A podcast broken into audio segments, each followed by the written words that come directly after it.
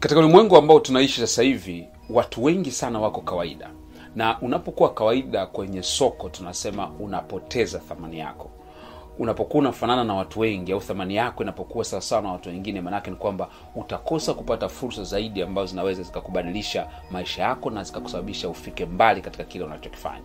Sasa bila kujali unafanya kitu gani unachotakiwa kujua ni kwamba kulingana na mwanauchumi ya Wilfred Pareto ni kwamba katika kila sekta ambayo wewe uko asilimia 80 ya mapato ya hiyo sekta inakwenda kwa asilimia ishirini ya watu kwa maneno mengine ni kwamba kuna watu wachache katika kila sekta wanaofaidika sana na kupata faida kubwa zaidi kuliko watu wengi wanaofanya.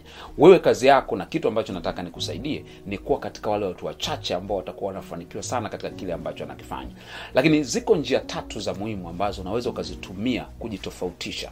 Ili mtu anapokuwa anaangalia katika watu wengi wanaofanya kitu ambacho wewe unafanya pia wewe uweze tunasema kustand out of the crowd. Uwe ni mtu ambaye haraka haraka watu wanaweza wakakuona unatofautiana na wengine. Sasa ufanye nini ili uweze kujitofautisha na wengine?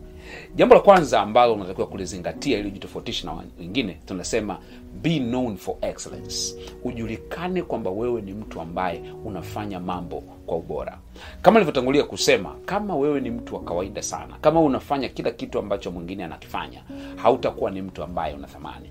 Swala ambao unatakiwa kujiuliza leo ni kwamba katika hiki kitu ninachokifanya ni jambo gani ambalo naweza nikalifanya likaongeza ubora katika kile ambacho ninakifanya?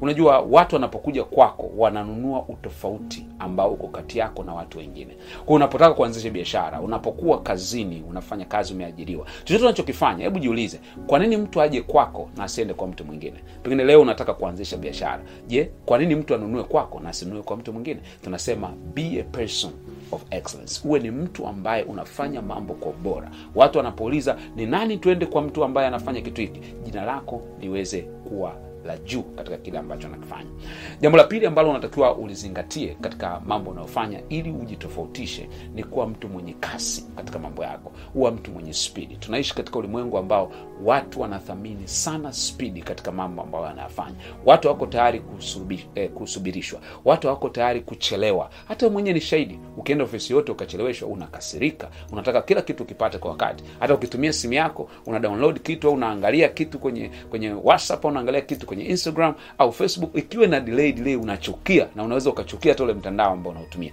Kwa nini? Kwa sababu tunaishi katika ulimwengu ambao unaenda kasi sana. Kwa hiyo hata wewe pia kama unataka wafanye watu wakuone wewe ni watofauti fanya mambo yako kwa kasi. Kama unatoa huduma toa huduma yako kwa kasi. Kama unafanya kazi kila kitu unachopewa majukumu yako yafanye kwa kasi. Usipoteze muda. Watu wakishakugundua hivyo manake watakupa fursa zaidi watakupa majukumu zaidi na utazidi kujitofautisha katika kile ambacho unakifanya jambo la tatu ambalo unatakiwa ulizingatie katika eh, kujitofautisha. Tunasema jijengee hali ya kuaminika katika kile ambacho unakifanya.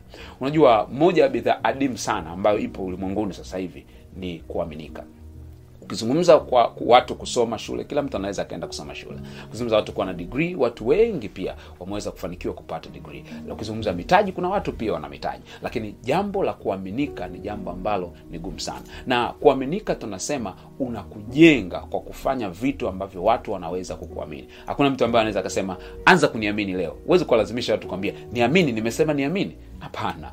Unaaminika kwa kufanya vitu kimoja baada ya kingine. Unapokuwa umefanya jambo fulani watu ukafanya kwa wakati ukafanya kama walivyotarajiwa unajenga imani katika wale ambao wanaku, wanatumia bidhaa yako wanatumia huduma yako. Unachotakiwa kujua ni kwamba kuaminika ni mkakati ambao unautengeneza. Hauji hivi wenyewe. Unatakiwa uaminike katika kile ambacho nakifanya pengine unafanya biashara sahii una uko katika ofisi umeajiriwa au una, una, unasoma pengine ni mwanafunzi au kuna kitu fulani unafanya kwenye maisha yako. Ningependa nijue katika vitu vitatu. Ni kitu gani unafikiri unaweza ukaanza nacho leo ili kianze kukutofautisha? Kumbuka kila unachokifanya kuna namna unaweza ukajitofautisha.